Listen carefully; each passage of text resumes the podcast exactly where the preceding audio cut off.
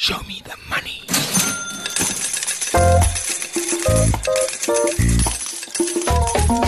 This is the MoneyWeb Be a Better Investor podcast, picking the brains of professional investors on their investment strategies, successes, and mistakes. Your host, Rake Fanica. Welcome to this week's edition of the Be a Better Investor podcast. My name is Rijk van Niekerk, and in this podcast series I speak to professional investors about their investment journeys and why they chose a career in managing other people's money. We also discuss how they manage their own money, which is sometimes different to their professional styles. And the idea is to find a few golden nuggets of wisdom to assist amateur retail investors to become better investors. My guest today is Derek Msibi. He's the CEO of StanLib, which is one of the country's leading asset managers. He has been in this role for 6 years, but he has been in the investment business for nearly 3 decades. Derek, thank you so much for your time today. First of all, give us a bit of background. Where did you grow up and when were you first exposed to the investment world? Yeah, thank you, Rick. I actually grew up in Swaziland, which is now called Eswatini. I spent my formative years there, went to school, and then I came to study at UCT. What happened was when I finished school, I wanted to be a medical doctor, and then I changed my mind. And as a result of changing my mind, I had to spend a year at home. And while I was waiting to go to university, I came across the field of accounting. And then I registered to study business science at UCT, specializing in finance and accounting. And that's really when I got interested in investments. I was part of the Investors Club during my days there and fell in love with the world of finance. And so when I finished there, I then went and I did my articles. And then I joined Old Mutual. But by the time I joined Old Mutual, I was already quite a person who was very much informed about investments in general. And I was starting to use my money to invest mainly in unit trusts during those days. So I think my investment journey started a lot earlier. I think because I was already an active finance graduate, maybe it had a degree of sophistication that other people might not have because we were studying a lot of these things and we're doing assignments on them.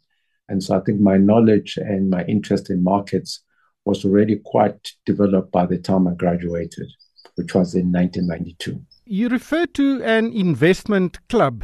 Tell us about that club, how it worked and how successful it was. There were 2 investment clubs that I belonged to. There was one at campus. The one on campus, really, we didn't invest money. It was just a group of students who got together to talk about market ideas, what shares to buy and what to sell, and just a general knowledge about how the stock market worked.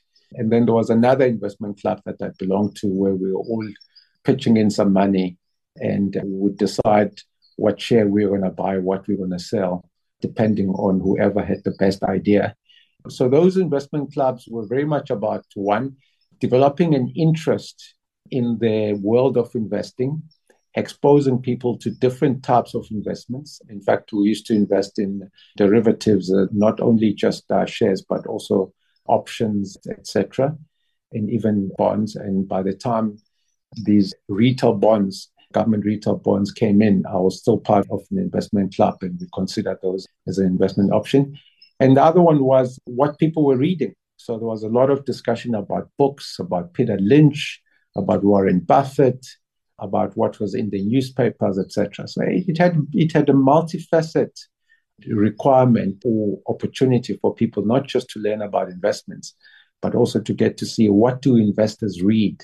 And when they read, what do they take out of the different books that they were reading or the articles that they were reading? But that's an absolutely ideal way to enter the investment world, to discuss opportunities and different possible investments with peers and maybe more knowledgeable people. But I don't get the sense that many young people do that who want to invest. They open an account, stockbroking account, and they put in a few thousand rand and they are very excited. And now the big problem is, what do you invest in?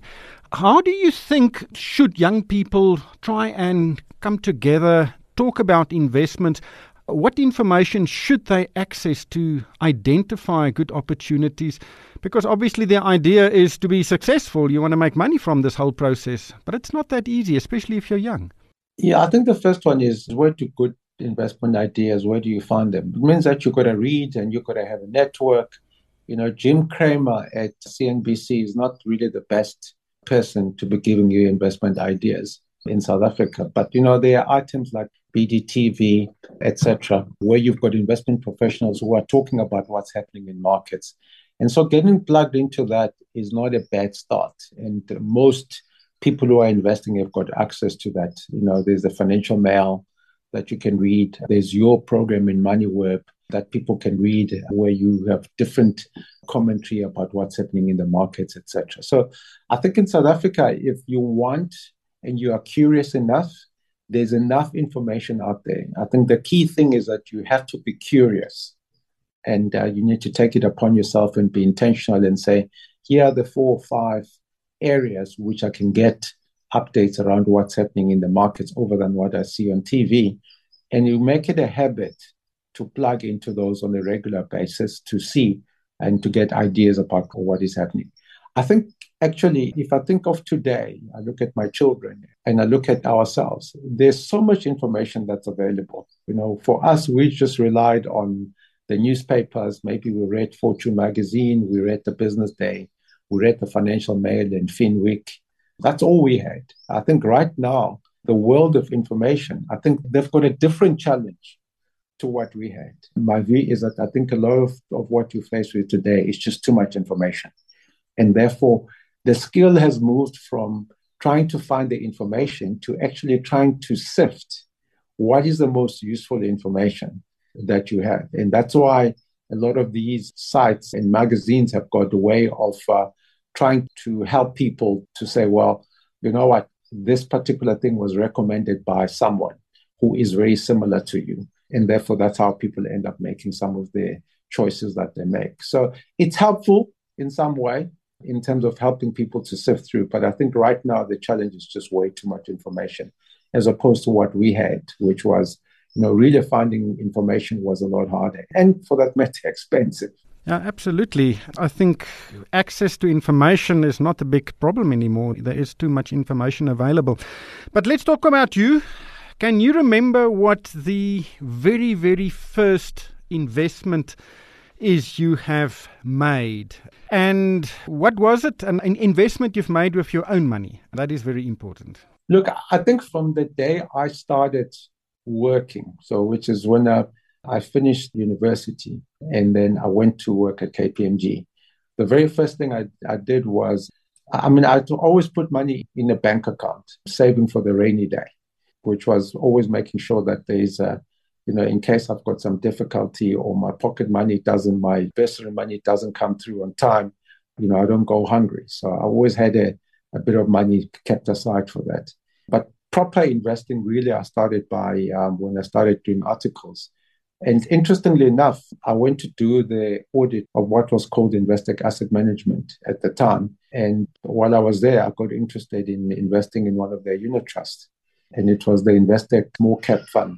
And that was really the very first formal proper investment that I made that had excluding stuff that was in the investment clubs that I belonged to, but where I really was putting my own money into that unit trust. That's interesting. Many young people, they are a lot more risk averse. They really would like to invest 1,000 rand and quite quickly, or they would like to see that money grow quite quickly. And unit trust, you know, obviously they are invested mostly in equities.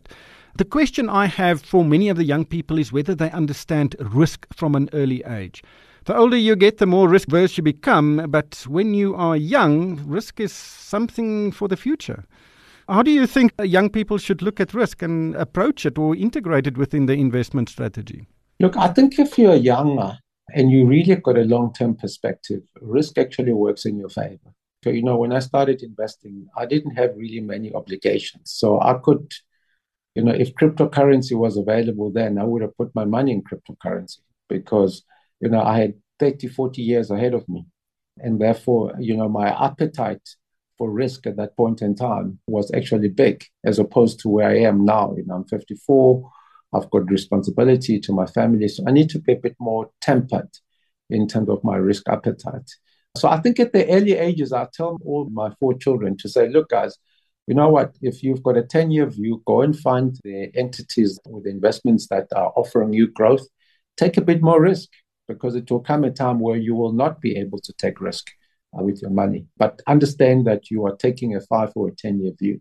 Don't sort of take risk with money that you're going to need next month to go and pay for your school fees.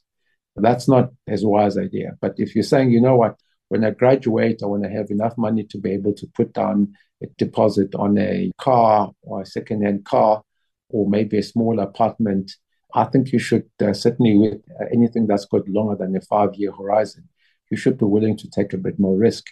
So they're very fortunate in that they've got that capacity to take more risk. You know, at some stage, that's no longer there. Even if you need to take more risk because you have not saved enough, you're just not prudent when you're 55 to have all your money in equities. You know, when you are 20, you can have all your money in equities, particularly because you've got another 40, 50 years to live or before you actually need that money. Let's talk about the way your investment approach changed over the years. As you've said, you're in your mid-50s. I think you still have around 40 years investment horizon, but let's leave it there. How did it change? And I'm not talking about your investments or your pension fund contributions, because those investments are highly regulated and obviously the tax benefits also come into play there. But I'm talking about your discretionary money. Your after-tax money, you invest in your portfolio. How did your approach change from, say, from your mid-20s now to the mid-50s? Until about when I turned 50, I had the bulk of my money in a combination of balanced funds and equities. So it was really at the top end of the risk spectrum. Why did I do that? One was, I think at quite an early age, I was able to get out of debt. And because I worked for companies that looked after me, your typical cover for disability or whatever was taken care of in terms of being belonging to a group scheme. And so I felt that I could take a lot more risk and was really looking for growing my net worth quite aggressively, but in a more controlled way. And so you found that a large portion of my money was managed in balanced funds, high equity balanced funds, for a long period of time, from the time I was in my mid-20s to when I turned 50. And then when I turned 50, our financial advisor sort of sat down and he said, look, you need to consider how you take some risk off the table. And we sort of moved to having sort of medium equity type portfolios in our range. And we also dialed up the amount of money that was sitting offshore. So we increased quite a bit of our offshore allocation over the years. So I would say I've had lots of money in really riskier asset classes, and then obviously taking money offshore. As and when I've had opportunity to take money offshore, I've been quite aggressive of late in taking my money offshore. Let's talk about your best and worst investments ever. It always elicits a bit of a giggle. Let's start with your best one ever. What would you regard as the single best investment you have ever made? Yeah, look, I mean, I'm sure people can be philosophical. Obviously, the best investment I ever made was investing in my education, which has got me to where I am.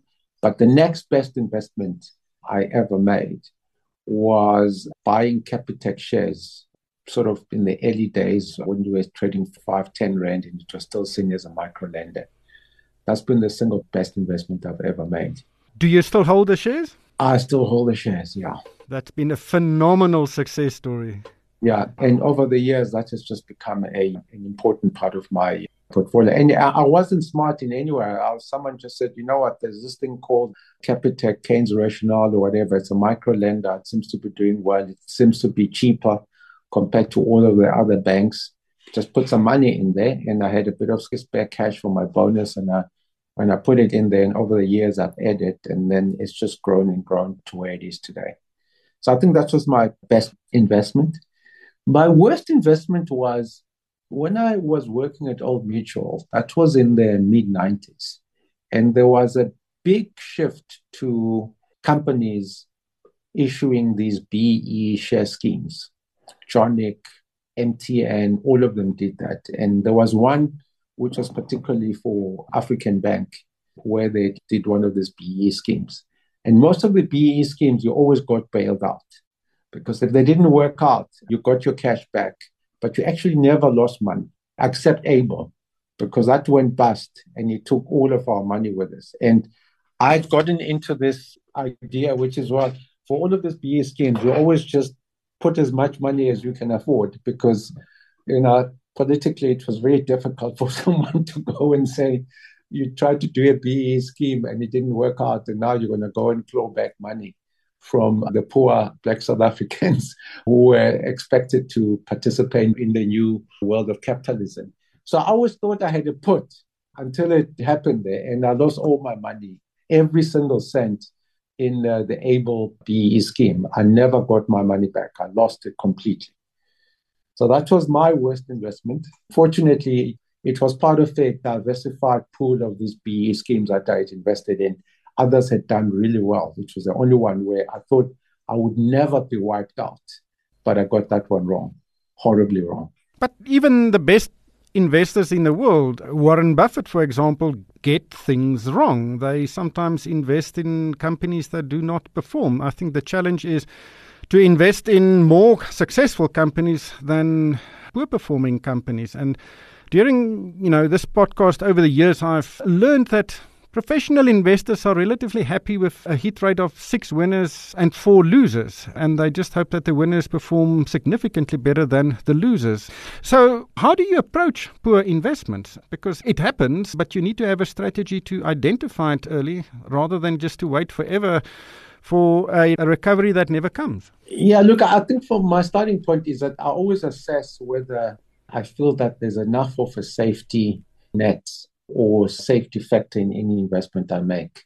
You know, I always have a sense around, you know, if I get it wrong, how wrong can it ever be? Is it ever going to wipe me out? So that's the first thing. The second thing is, yeah, I think you're right. I think a lot of us underestimate that in order to be a successful investor, you don't need to get 90% of your calls right. You need to get 60, but that 60 has to be big and good enough to make up for the other 40. The second one is I try to avoid fads.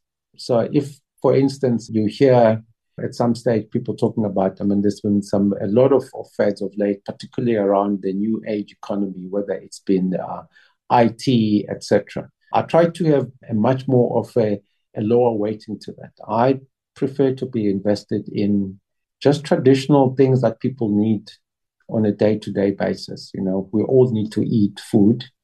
You know, there's a lot of good food companies that pay decent dividend.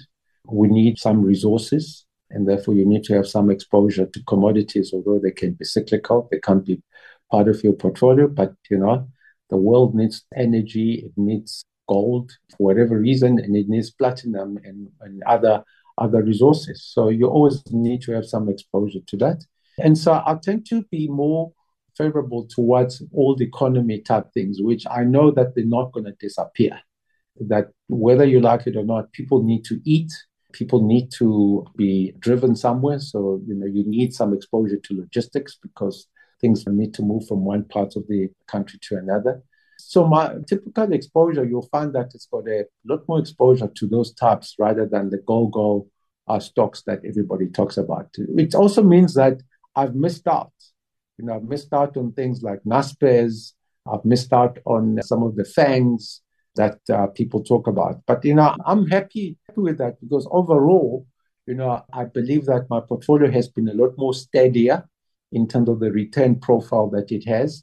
And it has grown comfortably. You know, I don't have to go through the drama of, oh my goodness, and this thing is down 20% this year and maybe next year it comes back, it's up 40%. It's just been steadily growing up and enabling me to amass a decent amount of wealth. Now, FANGs, they are the big international IT companies or social media companies, Facebook or Meta, Alphabet, who owns Google, Netflix, Amazon, I think they are all in there. But just lastly, if you could speak to yourself when you were 23 years old, what would your advice to yourself be? Well, I think the first one I would say is investment is very much about delayed gratification. But you've got to accept that there's a lot that you need to give up for now, but that when you enjoy it in the future, it's just going to be so rewarding. So you've got to be willing to delay your gratification. That's the first thing. The second thing about investing is you've got to learn that in order to live within your means, you can't spend more than what you're earning. So you've got to start by saying, you know, if I earn, and I've got a rule, which is 15% of my pre-tax money goes towards savings, 15%. That excludes pension funds and anything like that. You could decide what is your percentage. And I always advise my kids that 10% of whatever you get in your allowance, you should just go and save that. And then the rest you can try and live on. And the principle is never spend more than what you are earning. That's the second issue. The third issue is you could avoid what I call lifestyle inflation. If you think of most people, when they are young, they live in a particular house, they drive a particular house, a particular car, they wear particular clothes, they eat a particular type of food. Unfortunately, what happens is that as they earn more money, a lot of those other things start going through their own version of inflation. All of a sudden, Pick and Pay is no longer good enough for their food. They've got to buy their food at whatever, the deli, which charges 20, 30% more. The car that they used to drive is no longer a Toyota. Mercedes is now what is required. When they used to wash their own clothes, now they need two maids in order to do the same piece of work. And so what happens is that they're earning more, but their lifestyle is eating up even more of what they are earning. So lifestyle inflation is something that you need to watch out for and really try and keep under control. I'm not saying that as you earn more money, you should continue to live like someone who doesn't, but just watch out that the lifestyle costs don't start inflating at a rate that outstrips what you're earning. And always keep, which is my final point, always keep the proportion of savings the same. So whether you're earning 1,500 Rand or you're earning 3,000 Rand or you're earning 30,000 Rand or 3 million Rand, just keep that percentage of what you are saving fixed and make that the first thing that you actually take care of. You know, for us Black people who have got Black tax, we've also got to factor that into the equation, which is, you've got to save money for yourself. And then you've got to also remember that you've got responsibilities to your family or your parents. And then you've got other responsibilities to your own family, your immediate family, your wife and kids, to the extent that you're a single income family. So all of those things you've got to take into account. And my view is that that's what has helped me. And the final thing I always say to people is there is a lot of basic financial discipline that you need to learn about money, which is money is like a mistress. Not that I have a mistress, but it's like a mistress because one, it is jealous. It requires your attention because if you don't look after your money, it will separate from you, okay? If you don't look after your money, it will separate from you. And so you really need to be cautious that money, you have it for a reason and for a season. And if you're a bad steward of it, you will lose it eventually. But if you're a good steward of it, it multiplies itself. And I've always aimed to be a very good steward of it because by doing that, it just demonstrated to me that being a good steward of money makes you afford and enjoy life better than being a bad steward. Money is a mistress. Derek, thank you so much. I think you have shared excellent insights with us. Thank you for the invitation. That was Derek Msibi. He's the CEO of StanLib. Show me the money.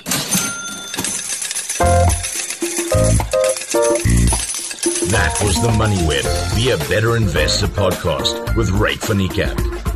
Thanks for listening. Catch up and listen to all the MoneyWeb podcasts on moneyweb.co.za or the app. MoneyWeb, your trusted source for business and investment insights.